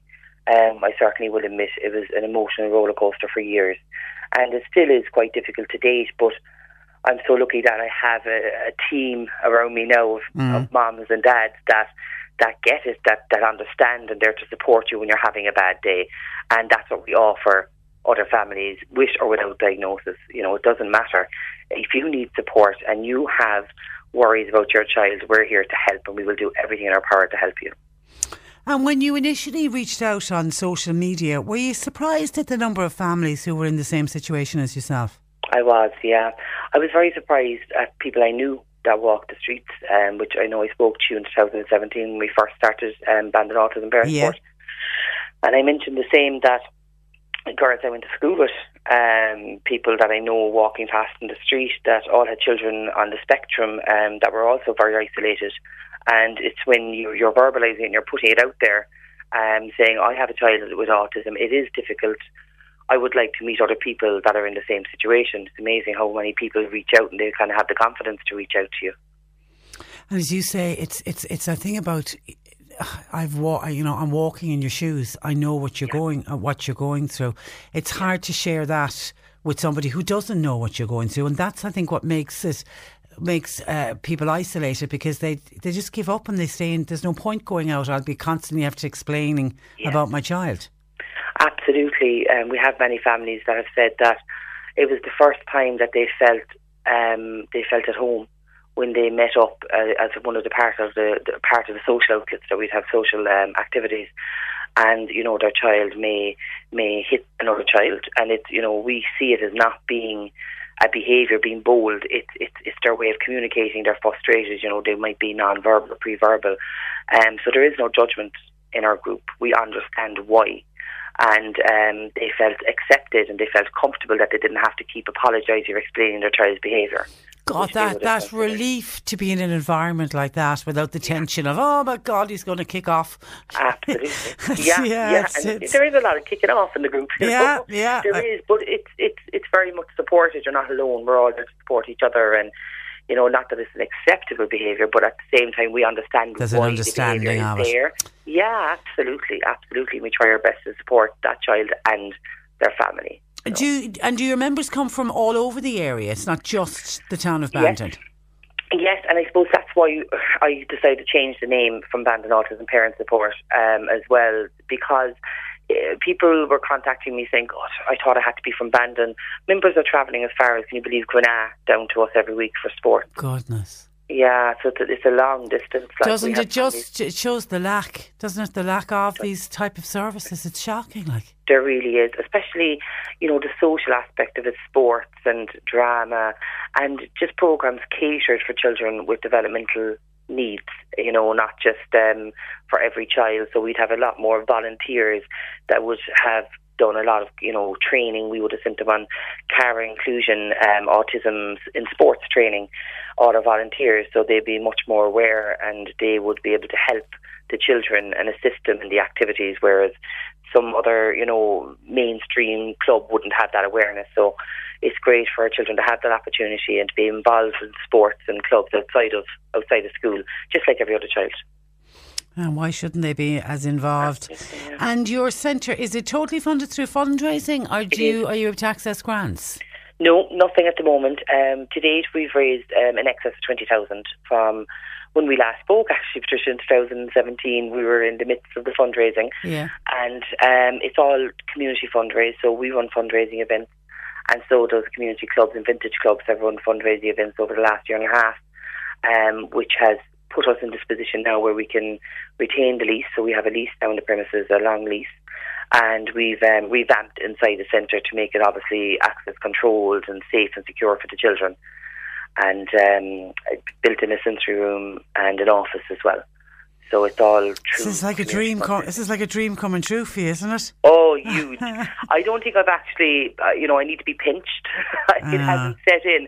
It's like one goal is met and there's another one. I never stop. But I have a great team behind me, and we're all going to celebrate. Once we have the doors open, the 16th Well of done. February, there'll be a big celebration. Well done. And the fundraising has to continue for it. Absolutely. There isn't grants accessible. There, I know that the county council have a couple of grants where you can get some equipment, Yeah. Which we will obviously um, take make use of in the future, where we might get a ball pool for the sensory room, things that are quite expensive. But when it comes to paying the bills, the rent, um, the rates, the utilities, it's going to cost us twenty thousand a year just for the overheads, just to keep the centre open. And that's not considering any subsidised or financial assistance we give families to access occupational therapy, which is important for a child to learn how to use a toilet and dress themselves, and speech and language therapy, which is important for children like my son that's non-verbal, in order to learn how to talk and how to communicate uh, using alternative methods rather than uh, with speech. So all these um, services we're trying to help uh, families access by um, subsidising the cost of them. They're usually about 80, 80 euros an hour a week for a family for one service, which, you as you know, should be available publicly, and it's, it's not just thousands on the waiting list. So fundraising again separately for that to happen to be able to take some of that financial burden off the family and access it at a cheaper rate. Um, so there is a lot of fundraising needed to keep the centre open. And your lip sync night is part of that plan. It is. How's it going? sync- Oh, fantastic! It? Yes. Um, I was a bit nervous starting it. I must admit. I thought, Yeah. right, the centre's opening at the same time. All this is happening. What am I doing to myself? I have two children. I must be crazy. A new baby. Well, nine months. Oh, Um, since we last congratulations. spoke. Thank you. Yeah. Yes, yes, yes. He's flying it. He's great. Great. He's babbling and everything. It's lovely to have, you know, that experience. And Yeah. It's quite Ve- nice. Very, very different to. very Yeah. different. Very different. And it has brought up a lot of emotions for me because, you know, as a first time mom, when your son isn't looking at you or babbling, you think you're doing something wrong. And, you know, I'm treating Charlie, my new baby, just the same as I treated Jack, you know, as a mother. And he's babbling naturally and he's looking at me. And it kind of gives me that reassurance. Um, I've done nothing wrong. It's just Jack was born with autism and an intellectual disability, and that's okay. It wasn't anything I did wrong. Um, so it just gives me that sense, I suppose, of And were, and were well. you nervous having Charlie? Oh, very, Yeah. very, very nervous. I'd be quite honest now. I when I found out I was pregnant, I was very upset for the first few months. Um, it was it was quite overwhelming. I think the fear of you know Charlie being autistic, I'd embrace it. I know what to do, but was I emotionally ready to have two children To have a second child, and Yeah. it and it, it it has happened to some families. It, it it it has happened, but then you but then watching Charlie you, you straight away when you, you know because you've you've been there, you've been through it with Jack, so you I know do. the difference. I do. Yeah, I can see Charlie and I can see the differences in him, and uh, it feels like eh, not to say that Jack was work or anything like that. I'd hate to say that, but Charlie seems to be naturally meeting milestones, whereas I don't have to kill myself by helping him to meet them. If that makes sense. And Um, how how is yeah. Jack reacting to Charlie? Well, it is quite difficult. Jack uh, wouldn't engage with Charlie, or he wouldn't. He doesn't like Charlie being around him, and there's a part of for Jack because he obviously can't verbalise why. There's, I, I sense that it's jealousy because he was he ruled rooster like any child that you know is An only child, yeah. yeah. And um, there's also um, with space, and uh, Jack's very territorial. Um, he takes us off the couch and pulls us into the sitting room and goes back to the couch himself. Then he doesn't want to share the seat with us, you know. Yeah. Um, he's very territorial, and I think, you know, as Charlie gets bigger and he invades Jack's space a bit more, then there will be there will be more interaction. But there's an invisible bond between them. They're brothers, and you know we can't see it, but it's definitely there. And that's Yeah, and I bet you if if you're watching if you're watching Charlie, Charlie probably loves to watch Jack and is Absolutely. yeah. He just thinks Jack's hilarious. Yeah. If Jack moves one way, Charlie's in the height of knots laughing at him, and Yeah. Jack is blocking his ears because Charlie's too, you know, is Too noisy. he doesn't like it. Yeah. And Charlie thinks that's funny. Sure, it's it's it's uh, it's hilarious. It's great entertainment. And how is how is Jack doing? Is he at school now? Yes, Jack uh, was in um, an autism unit in Bandon and he was down on a waiting list for a special school in the city, um, which was always going to be a better suit for him. And I was delighted last September he got offered a place in Cara Junior School in Glanmire. Okay. So um, he set off on the 4th of September and we haven't looked back. He's absolutely thriving there. The happiest boy going out the door. He drags us to the door when he hears the beep of the car outside. Oh, brilliant. And um, yeah, it was definitely a great move, and it was the best place for him to be. It, it's he's far more supported there. They have more staff and resources available. So um, he's there till he's twelve. So we have that sense of security now that he has a place there. And then the battle will begin again at twelve. Yes, the battle will begin at 12. We have applied for secondary schools already, and we've already been told that there's no places there for 2000 and I think 19. Can you believe? Uh, So, and he's uh, Hannah, he's just started school. He just started. He's yeah. in senior inf- junior infants. uh, junior. And you've been yeah. told already there won't be a place for him at Yeah. 12. But there's a good, strong possibility that there won't be a place there for him. There's only two schools um, in Cork and Cork County that uh, would meet his needs, and both schools has a huge waiting list for that year. So something has to change in the meantime. Well, they have to build more. Yeah, absolutely. They build more Yeah. and open more. And tell them they, they, they, don't know the mother that Jack has. No. Just, uh, I'll, I'm coming to yeah, she's she, she's a common. You don't know who you got here. One goal at a listen, time. listen. I The very you, you've got sorry, yeah, we didn't. Yeah, my my fault completely. Listen, so you're going to launch tonight the lip sync battle. That's happening in, in Copper Grove, so people can get a, a feel of what's happening. And then tickets then are, are they on sale from tonight? Tickets are on sale at the moment in Copper Grove and Bandon, CM Fitness, Bandon, and in Haven Bay Pharmacy Review, and O'Farrell's News Agents in Bandon. All participants have tickets also. Um, the 16th of March is the show. It's a one night show. It's nearly sold out. Mm, Possibility of a second show happening the Friday night, but again, that really depends on the, the, ticket need and the want for tickets. They're fun nights out. They are. Oh, They're it's lip sync fantastic. there. We've 40 great. people doing Well, it. well done. Well done. Are you taken to the stage? I am, of course. Are you saying who you are or what you'll be doing? Uh, oh yes, Oh, I, yeah? I've, we're, we're doing a fantastic performance. Um, so I'm going to be uh, to say this correctly, Lettie Lutz from The Greatest Showman. Oh yeah. So I'm going to be doing This Is Me. Oh, yes. well done. Well Yes. done. Well but done. It's going to be a very special performance because we actually have um, a great character in the town. Uh, Francis, who has Down syndrome, he's going to come on stage and Ah. he's going to be the greatest showman himself. And the whole performance will be um, actually signed using Lámh at the Oh my stage. goodness. My goodness. It's going to be a very touching performance and very personal. So that'll be opening the show, and then we'll have a bit of Britney shaking it after that. You know? Listen, we, we might talk to you again closer to the time just to remind listeners that it's on. But in the meantime, uh, continue good luck with the fantastic work that you and the rest of the gang are doing. And young Jack and um, baby Charlie can be very proud. They, they have a wonderful mum. Um, continue good health to you because that's that's Thanks, what we need Patricia. for you as well. And a pleasure to talk to you. Thanks for joining us, Claire. Lovely to speak to bye you. Bye All the best. Bye Thank bye you. bye bye. That is uh, Claire Desmond uh, joining us uh, from Bandon. You're listening to Cork Today on replay. Phone and text lines are currently closed. We've been talking about horses and sulky horses and horses being kept in urban areas. Uh, Mary said, listening with interest to your discussion on horses, has anybody mentioned when these horses are out on the road, should they and do they have insurance? I don't know if they should have insurance, but I certainly don't think, I've never heard of any of them having insurance. Dan in Blackpool says the amount of horses on the North Ring some days. Um, are sulky racing that goes on and nothing is done about it. This can be happening in the evening time, even during rush hour traffic. It's unfair on workers who are trying to get home after a day's work and they're delayed due to these sulkies on the main ring road and nothing seems to be done about them. Martin Murray is the mayor of uh, Whitegate and Martin has contacted us. Uh, good afternoon, Martin. Good afternoon, Patricia. How Oh, are you I- today? I'm I'm very well. You've been listening to us talking about the sulky and the horses, and horses being kept in urban areas. Uh, in your own area, do you come across a lot of it? no, I was just uh, responding there to one of your viewers that um, one of your listeners that has sent in um, a message to you about um, um, coming across a sulky. Um, uh, um, Oh, Alan, and he sent he sent us in photographs and Yes, everything of it yesterday. Yeah. Yes, well, uh, first of all, like you know, I commend the person for doing that and uh, going on the radio station and, and highlighting it, and all. Uh, you know, it's very good of the person. But what I can't understand is, you know, um, uh, is that a, a person, you know, that would come across something like that and um, not report it to the guards. You know, um, the thing is, it's one thing to take a photograph and, and ring up the, the the radio station and highlight it, which is good. But the uh, the idea is that like that could have let, um, could have caused a serious accident. The child could have fallen off the drawbar Mm. there and uh, sustained death.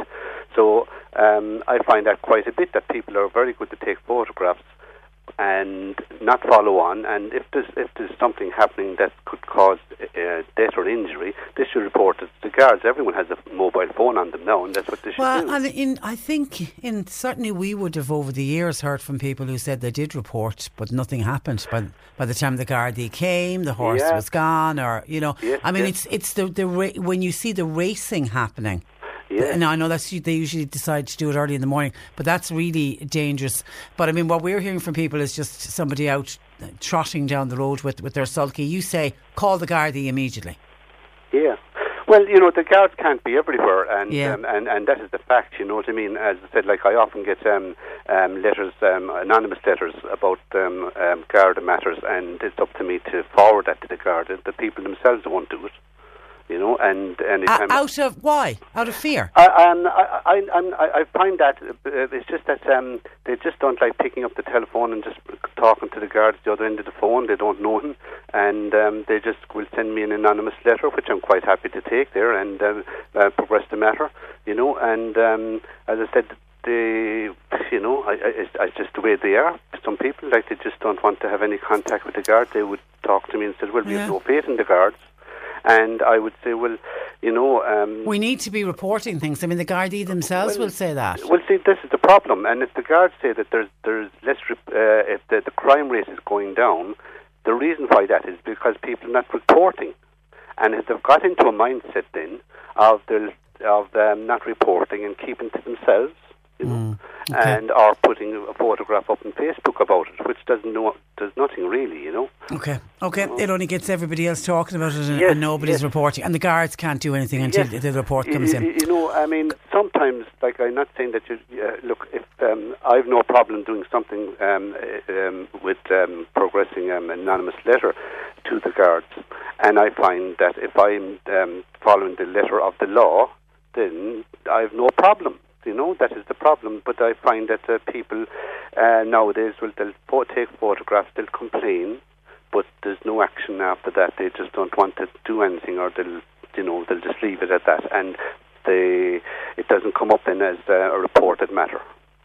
Okay, all right, uh, good piece of advice. Thank you for that. How's everybody in Whitegate anyway? You're all keeping well? Well, it's uh, you know windy, and but the you know the oil capital of Ireland, we're still shoving up el- electricity there this morning, and Well uh, done, the, well the fuel is still flowing, so I don't think there's any problems Good. with the rest of the country. Good. All right, Martin. Listen, have a nice weekend. Thank you very much. And thank you for your call. We appreciate it. That is uh, Martin Murray, the uh, community mayor of uh, Whitegate, 1850 333 103. Just some other issues on the horses. Miriam Mallow says, I would uh, love to have half an acre in the town in town where I live to keep a horse. I came originally from the countryside, so I would have it would have been in my culture to have had animals. Would somebody give me a half an acre, so I or an acre of land, so I can keep uh, a horse? I'm, um, I can sense the sarcasm in your tone, Mary. Thank you for that. Trina in Midleton. I was driving in Waterford last month, and at a junction coming onto the main road, I nearly drove into a horse. It was just standing in the junction. It could have caused a major accident, and this was at nine o'clock on a Friday evening. Something needs to be done about these uh, horses. And Jerry in Fermoy says, if I owned a horse and mistreated it, uh, I know the animal welfare, somebody else would be after me. Why are certain sectors of the community allowed to get away with mistreating uh, animals?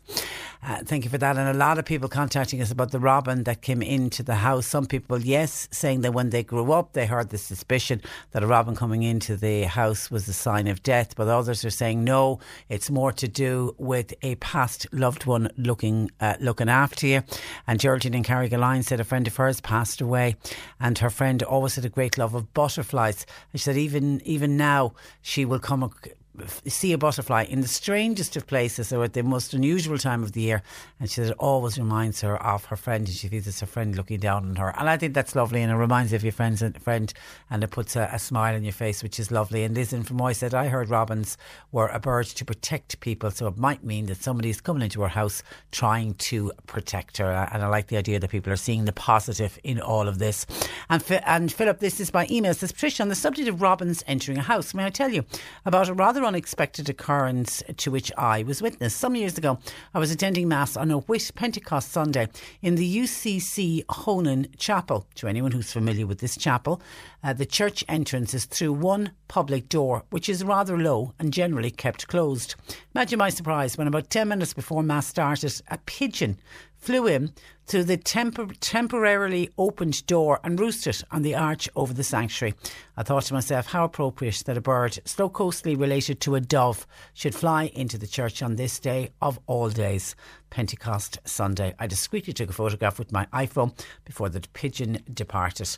Uh, I have attended Mass here on many occasions in the past, and I never came across any of our winged friends entering this church. Bar the angels, of course, says Philip with a smiley face. Thank you for that, um, uh, Philip.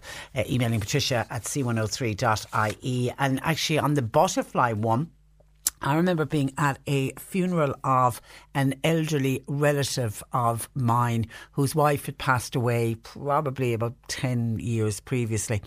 And as we went into the church and the coffin was being carried in, there was a butterfly uh, flying around the church. And everybody was saying that that was his wife was hovering around waiting for him to come back because his wife had had this great belief that butterflies were a sign of your departed ones looking after you. And I, honest to God, I was in the church, so I witnessed it as the, that that elderly man's coffin was being carried out of the church. A second butterfly appeared out of nowhere, and the two butterflies flew, flew out of the church together. And I'm not making that up because I actually witnessed it. It was incredible. 1850 333 103. Lines open. The C103 Cork Diary. With Cork County Council, supporting businesses, supporting communities, serving Cork. Visit corkcoco.ie. St Mary's Church of Ireland in Doneraile. They're hosting a concert which is on tonight at 8 o'clock featuring the Nagle Rice School Choir, Michael O'Keefe tenor, Philip Cotter and Noel Fitzgibbon, plus much more. The MC for the night is our own Sean Donlan from C103. Tickets from Centra, Doneraile, and refreshments will be available tonight. All proceeds going to the Church Maintenance Fund. Uh, Akira Drama Group, uh, they are visiting the Riverside Park Hotel in Macroom tonight to perform their three act com- comedy I'm the one for you. That's on tonight at 8 o'clock. Clonakilty Special Olympics holding their AGM tonight. O'Donovan's Hotel, 7 o'clock start. It's followed by the annual post Christmas party. The launch of Strictly Come Dancing in Bantry it goes ahead tonight in the West Lodge Hotel. Anticipation is high as the 22 dancers taking part will be uh, revealed. And Boherbue Comprehensive School will hold their assessment test for incoming first year students tomorrow from 9.20am to 12.30. All 6th class students are welcome. And Macroom Lions Club will host a Valentine's Ball in the Castle Hotel in Macroom tomorrow night, Saturday. Music by Hat Tricks dress black tie. And tickets available from hotel reception and the Macroom Lions Club. Now, according to a report in this week's Irish Farmers Journal, two thirds of large commercial tractors have failed the new NCT style test. Chat about the implications of the high failure rate of the so called fast tractors. I'm joined by news correspondent with the Farmers Journal, and that is Paul Mooney. Good afternoon to you, Paul. Hello, Patricia. And you're welcome to, uh, to the programme. Now, this is a relatively new test. Just remind us of the background to it. A quite controversial background, Patricia, going back over about two years. Um, um, proposed uh, by Minister for Transport Shane Ross and his, you know, his department and, and the RSA. Initially proposed, Patricia, that all uh, so-called fast tractors uh, would have to go for this uh, roadworthiness test and this would have led to some protest by farmers. You know, for example, that uh, the typical uh, tractor that never leaves the farmyard or never leaves the field. What's the point of uh, testing them for roadworthiness if they're not really going out on the road? So there was a bit of toing and froing and rowing as usual, and in the end, Patricia, I, I, would suggest fairly sensible proposals came out that the commercial type tractors that are involved in commercial haulage and that are capable of going at fairly high speed, that they would come under this uh, roadworthiness test. So it's just kind of getting underway. Uh, test centres approved to do it. A really, really long list of technical items uh, has been drawn up for examination in huge detail. And the first tractors, uh, they're now approaching the kind of target age of four years, Patricia, and the first ones are now going in. Numbers obviously tested to date very small, but there's an interesting uh, trend emerging from that. Yeah, the trend being that uh, there's a high failure rate. Is is that worrying for the agricultural tra- contractors and indeed their farming customers? I, I would make the point, uh, Patricia, in terms of road safety first, because that's the, the whole background to this. These these uh, the, these machines tend to be owned by professional agri contractors, and they truly are professional people. I would be meeting these people regularly, and they take pride in their equipment and their work and whatnot. So they'll probably be dentists. They won't be happy uh, to be told that all these tractors are failing. Um, and and uh, so so uh, if you look at the items that have emerged as failing, I mean the most common one is maybe wear in the steering linkage. You know, and that is a road safety issue. So these guys will be keeping a sharp eye on that and fix it. And and, and uh, but the the other items, common failure items, uh, maybe uh, Patricia are not. They're interesting too because, for example, speed disc in the back windscreen uh, maybe placed in the wrong part of the windscreen, for example, uh, problems with the bulbs over number plates. So that might lead to a bit of grumbling by these guys. You know, are hey, you serious? is, is, is, That's what. That a, when you see, when you see when people hear about that, people say this is just a money racket. Because I mean, I'm assuming there is a charge for the retest you're you're as cynical as everybody else fishing. uh, there is there's a hundred. I think it's 171 is the charge for the big commercial vehicle, and the retest uh, is a smaller fee.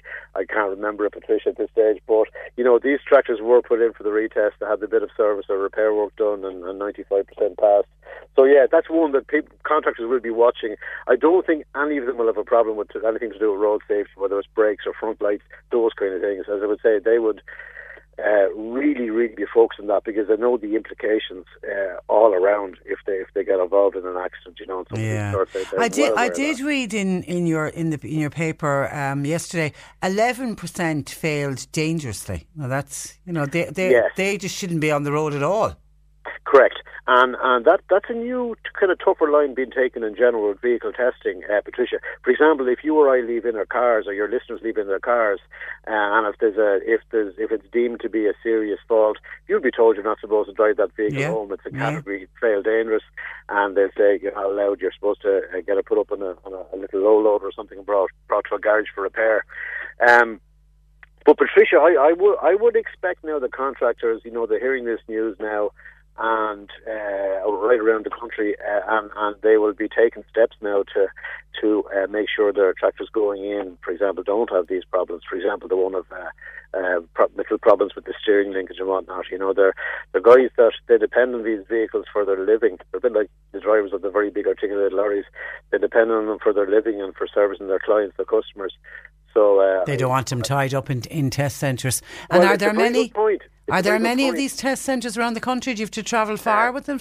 Well, last time I looked, they were kind of heading. They were heading for about a dozen, uh, Patricia. That, but that's six months ago. I imagine now we're getting towards one per county. You know, at this stage, um, they're the te- same test centres that do the heavy lorries. Okay. They're not your ordinary NCT test centres. Yeah. You know, It's still an inconvenience, though, for the contractor having to bring to. your you have to bring your vehicle off for half a day, and if you Yeah. do fail, it means another half day. Yeah, yeah. Uh, in fairness, the money isn't huge, really, Patricia. Now, um, but it's, I'd say the time is a bigger issue to these guys. They wouldn't be happy with the time involved. and particularly when we get to the peak season, when they're when they're all, all hands on deck. 24 And is it is it is it a yearly test? Uh, it's every two years. Like, you- You fall due when the machine is four years of age, and after that, it's every two years. Sim- similar to a car. But. Patricia, it won't be the guy, the elderly farmer, a bit like myself, maybe, who who spends most of his time in the small Massey Ferguson 35, uh, you know, in the yard, and then goes out to buy the paper maybe once a week, and he holds up everybody behind him. Uh, he he isn't falling for this because he's uh, he's driving slowly and it's whatever. You know. he, he doesn't drive a, fa- big- a fast tractor. It's a big commercial. Now, to be more serious, it is the big commercial higher speed vehicles, and absolutely they, they do have to be tested because there is the safety issue, and uh, um, do you know what I mean? So we're, we're, we're, we're none of us can quibble with that. Everybody wants to keep everybody safe on the Yeah. roads. That that that's for sure. Okay, and people can read more about it in this week's uh, Farmers Journal. And can I just point out to people in in the paper, one of your reporters followed a tractor through the official test. That's a really interesting piece to read. Yeah, the machinery team did this, and it's really, really, really technical. I don't mean the reading in the article, uh, Patricia. I mean the test that is done on the vehicles. It's, uh, from, I would imagine, it's a lot more technical than the NCT and my car, for example. Um, it's similar to what's done on the heavy on the heavy lorries, you know. And in fairness, uh, those heavy vehicles tend to have a great safety record, you know, and uh, you know, good vehicles, good drivers, tested very frequently and well maintained, you know, and and, and the same will be will be the case with these uh, big fast tractors. Okay. All right. Listen, um, Paul. Thank you for that. Have a nice weekend. You too. And uh, thanks for joining us. Uh, bye bye. That is uh, Paul Mooney, who is a news correspondent uh, with the Farmers uh, Journal. Trish, this is on horses by text. I had a good laugh when travelling on the North Ring Road recently. A man with a big four by four wheel tractor or jeep, I'm, I'm assuming, uh, grazing his horse. He had his window down with the horse on a lead. Green areas come in very handy, do they not? Thank you for that. Marion says, uh, Hi Patricia, would you mention that bingo is on in Midleton GAA? It goes ahead tonight as usual. Great prizes on offer with a lotto draw. And uh, congratulates us on our figures. And can I just, I didn't get around to all of them because there was just too many of them coming in, but we have read them all and I'll show them to John Paul when I get off air. Uh, thank you to all of the people who've been texting in and and and well, I know John Paul's been taking the ones that have been ringing in, but the texting and the WhatsApp ones are coming in to me here, uh, thanking us and congratulating us on on doing so well in the listenership figures yesterday. We appreciate each and every one of your calls, so thank you for that. And if I can find this, because there's so many calls coming in, I want to give a quick mention to Bridie Collins. Bridie is, I'm told, a long time listener in Clonakilty, and she's going to be 80 tomorrow, and she listens every morning. Good to have you along, uh, Bridie, and have a wonderful birthday tomorrow. And we were talking about birds and butterflies inside in churches and coming into houses and what do they symbolise and a lot of people are, associating them with loved ones who passed away and people saying they get a nice feeling of comfort when they see sometimes the butterflies or the the robin and it just you know gives them a nice uh, feeling that their loved one is, is still hovering around them somehow and, and smiling down on them. Listen to this text, Patricia.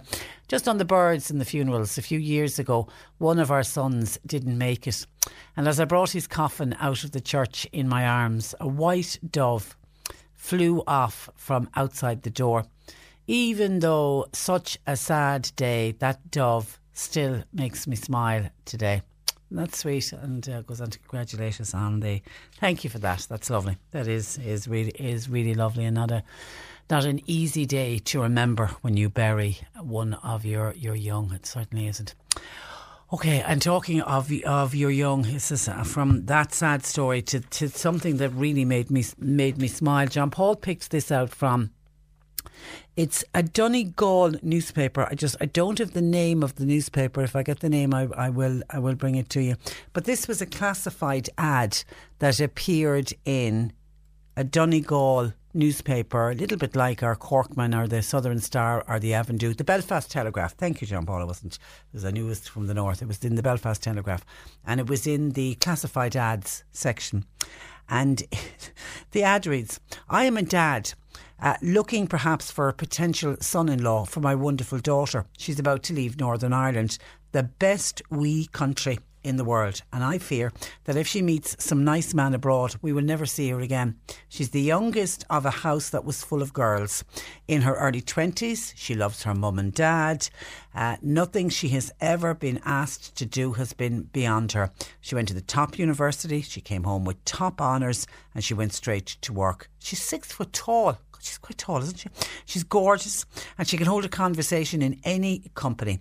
Who would her daddy like her to meet? A kind, ambitious, hard-working, Northern Irish man who hopefully has sown his wild oats. If you're interested in finding out more, call her friendly daddy. And then there's a box office uh, at number. We're going to try and keep an eye on this story and see did he get any response to it. I'm just wondering, would any other dad go to that length? And I can see where he's coming from. He doesn't want, and he's youngest girl. He just, he's youngest little girl. He's the baby of the family. He doesn't want her to emigrate, and fearful that if she does, and that has happened, that you know our sons and daughters go away and they they fly the nest and they take off, and you and you know they're going to come back, and you live in hope that one day they will come back. But your dread is that what if they fly away and they meet someone and they get married and then they set roots in whatever country they're in. I know it's happened with my own wonderful sister in law. She was great for adventure and now she went to Australia and met the love of her life. And now her life and her home will forever be in Australia because she's she's two little children uh, over there now. And there is even, and it's great, we can go visit her and whatever, and she comes home as often as she can. But there is a sense of sadness that we've lost her to Australia because she met an Australian man and fell in love. So I know where this dad is coming from. He's fearful that his beloved Northern Ireland lass, who sounds absolutely gorgeous, a really intelligent, intelligent, uh, articulate, well capable young woman that she'll go away and that she'll get snapped up by somebody abroad and she'll never come home. But I just thought, what a brave dad, what a brave, brave man to do. As I say, we'll try and keep an eye on it, see if we can follow up and find out did he manage to get. I'd love to, wouldn't you love to talk to the daughter? I wonder how she feels and felt about it when the ad went into the paper, or did he ever draw attention to the ad uh, to the daughter? 1850 333 103. John Paul taking your calls, text or WhatsApp 0862 103 103. Ladies and gents, this is the moment we've waited for. To tell you how many people listen to C103 every day. Our numbers show we're the first thing you hear in the morning and last thing at night. And we appreciate it. According to the latest radio listenership figures, 257,000 adults now listen to C103 and Cork's 96 FM every week. Source Channel Ipsos MRBI 2018 4. Cork's greatest shows are on your favourite station. And stay listening to win your share of 5,000 euro with C103 Cash Tracks. Coming soon to Cork's greatest hits, C103. Hashtag Choose Radio. This is the Cork Today replay on C103. It's time of the week when we take a look at the movies and suggestions for the movies for this weekend. Mark Malone, our movie reviewer, is with us. Good afternoon to you, Mark. Hi, Patricia. And you're welcome. You went along to the movies to see The Mule, and then The Spy Who Dumped Me is the is the DVD. Okay, here is a trailer from The Mule. Oh. Need help, sir? Oh, uh, officer, hi. You need help? Uh, no, no, I'm fine, thank you. What do you got there? Uh, well, pecans. I delivering pecans to my niece. Don't do what I did. I put work in front of family. I thought it was more important to be somebody out there than the damn failure I was in my own home. And you can you can clearly recognise the voice, even though he's he's an elderly man now. It's Clint Eastwood. Yeah. Is he ninety? Not quite. No, he plays a ninety-year-old in this. He's eighty-eight, and uh, so I mean, he made two. La- he made two films last year. One of uh, you know this one and um, fifteen seventeen to Paris, uh, at the age of uh, eighty-seven. And there's no there's no stopping him. He's still going. You know, and in this one he directed and acted in this one as well. You know, it's extraordinary. You know, I tell you, he's pretty sprightly for uh, for eighty-eight. I can tell you, much more sprightly than people have his age. It's and the, the storyline of this? Um, well, it's based on a true story of a man who was in his 80s, Okay. uh, a uh, Korean veteran who was basically down on his luck, like uh, Clint in this film here. And uh, somebody says uh, at one stage, Look, um, you know, you travel all over America because he's a horticulturist and uh, likes to display his wares uh, in practically every uh, state in the United States. And I think at one stage he says, Yeah, I've driven through 41 of the 50 states, uh, never got a speeding ticket. And uh, so the guy goes, mm, That's kind of interesting. So you basically can drive around America, this old man, and are pretty pretty much nobody takes any notice of you. And uh, Clint says, "Yeah, that's very very true." And the guy says, "Well, look, um, Tell him what earn some like- money. yeah, but would you like to kind of deliver a package for us?" And you know, you just deliver it and you just leave it uh, in uh, the the truck. Come back to the truck the next morning, and there'll be money there for you. So Clint says, "All right," and Clint decides, "I'll, I'll do it once." Uh, you know, the next morning he comes out, looks in the packet, sees all the money, and thinks, "Oh, this is kind of nice." Now, at the time, he didn't realize that in fact uh, he was uh, a mule, a drugs mule, uh, for the uh, Mexican cartels. But then, then afterwards, of course, he does. But he's earning so much money, he decides that to continue on with it. Now, the thing is, of course, uh, you know, He's you- in a dilemma then, yeah. yeah, very much so. And of course, part of the problem then is that how do you kind of identify with this character? How do you like this character if this is what he's doing? Yeah. And so he's got to make, you know, Clint has got to uh, make this character of Earl Stone as likable as possible. And that's what the, the, the film does. And I think it just about succeeds. I mean, he, they do make him out to be a kind of a Robin Hood uh, kind of character as well because uh, his friend's uh, restaurant is in trouble. He needs about 25 grand to continue. No And problem. no problem to Clint. You know, so Clint decides to do that. Now, Clint then does become very much aware of what he's up to and what he's doing. Uh, at one stage, he's invited to uh, Andy Garcia, who is uh, the leader of the drugs cartel in Mexico, and down to his house in Mexico. And he sees this. You know, he says, uh, "You know, um, uh, who do you have to kill to uh, get a house like this?" And Andy Garcia says, "Many people." So Clint becomes very, very much aware. there is a scene, by the way. Watch this. There, he's playing a ninety-year-old man, and this is the film. You know, there's been accusations that the film is kind of racist. Uh, it's very similar. His character is actually very similar to his character in Gran Torino, and it's the same writer here. But he's not really racist. He just uses racist kind of type language. He just doesn't understand the type of language you can or can't use now. Yeah, and it's an older man sort of thing. Yeah, so he's a very yeah. yeah, because he's a very very nice man. He loves to help people as much as possible. But there is there was accusations that it's a little bit sexist, and it is because there is a couple of scenes that are really really inappropriate. Where when he goes to Andy Garcia's the drug cartel's uh, place in Mexico, he does meet these two very young twins and ends up in a threesome with these two twins. This this pair Oh. of twins, which is really cringy and and, and uncomfortable. But it's the only time I think that uh, the film has a kind of a wrong note. Yeah. Because other than that, I think it's it's it's and absolutely. it, it is based on a true story, so obviously he gets caught. Does he at some stage? Uh, but I won't tell you that. Okay, Do you know all what I mean? Yeah, But- but, but- the, but- the fact is- it's based on a true story. All right, It is, but, yeah. But you liked him. I, I liked, yeah, you do end up liking him because he is basically a nice man. Do you know what I mean? Who, Yeah. who is in hard times and wanted to help himself and, And help his didn't mean to get involved in drugs. and, And, didn't then- think he was going yeah. to do that, yeah. And it's it's really unfussily directed because, of course, Clint doesn't do that. Clint is a, a two take man. You know, you do it in two takes, that's grand, fine. Let's move on. But the, the good thing about that It is- works. It does, and it's always worked for Clint. You know what I mean? There is Yeah. there is um, a story about uh, Stanley Kubrick, for example, doing a scene in in uh, The Shining 127 times over and over again, Yeah. and then he used the first take. Yeah, you know what I mean? So, yeah. so it's a, it's it's, it's un- Clint's old school. We'll do it this way. Yeah, exactly. And Bradley Cooper's in it, isn't it? Bradley Cooper. Uh, Bradley Cooper and Michael Yeah. Pena are the two uh, DA agents who are set to try and track him down, and they actually don't do very much in the film. I think Michael Pena actually decided to do the film without even knowing what the film was about because he just wanted to work for Clint Eastwood, and I think that's the case too with Bradley Cooper. They're not really given much to do. It's all about Clint and uh, you know Clint's uh, apology to his family, really, you know, for the way in which he behaved because he wasn't there, and that's what the film is about. It's about the, the redemption of this kind of character, and uh, there's constant uh, reminders that family is more important than uh, than work. So. Well, is he, is that's what he's realising himself. Okay, mark it out of 10? Uh, give it 8. 8 out, eight, eight out of 10, and it's called The Mule. It's funny when you mentioned he was being racist. The, the whole Liam, the, the Liam Neeson thing, was that on your radar this week? And what? Did you I think what Liam was trying to say was that was that he was shocked at his thought and the way he thought at that time and Yeah. his mindset, and people must kind of realise that it was a racist kind of thing to say. But what he was saying was that uh, right now, you know, when he looks back on that time and wants people to understand the kind of mindset that he was in, that he is actually shocked that that's the way he thought. And I think that's what he was trying to do. But it's the kind of story that really you shouldn't tell. I don't think. You I know, because know. And one nowadays of the, pre- the premiers even got pulled. I was thinking, whoa, they really react to these kind of things, don't they? And they just, and then you've got people jumping on bandwagons and all that. Because I thought John Barnes coming out, the footballer, Yeah. coming out and defending him was brilliant. Yeah, I, I read that. Yeah, and I saw that. Yeah, but um, yeah, it, it, you could- feel for Liam? Uh, this could very much, uh, yeah, be, Rudy's career? Uh, it could do. It could Yeah. do very much so. Yeah, because people are not ready to apologise anymore for things that you might have written or said 20, 30 years ago when you were a young man and uh, Yeah. uh, or a woman. So you'd feel uh, for him? Uh, I do feel for Yeah. him. Yeah, I do. Yeah, okay.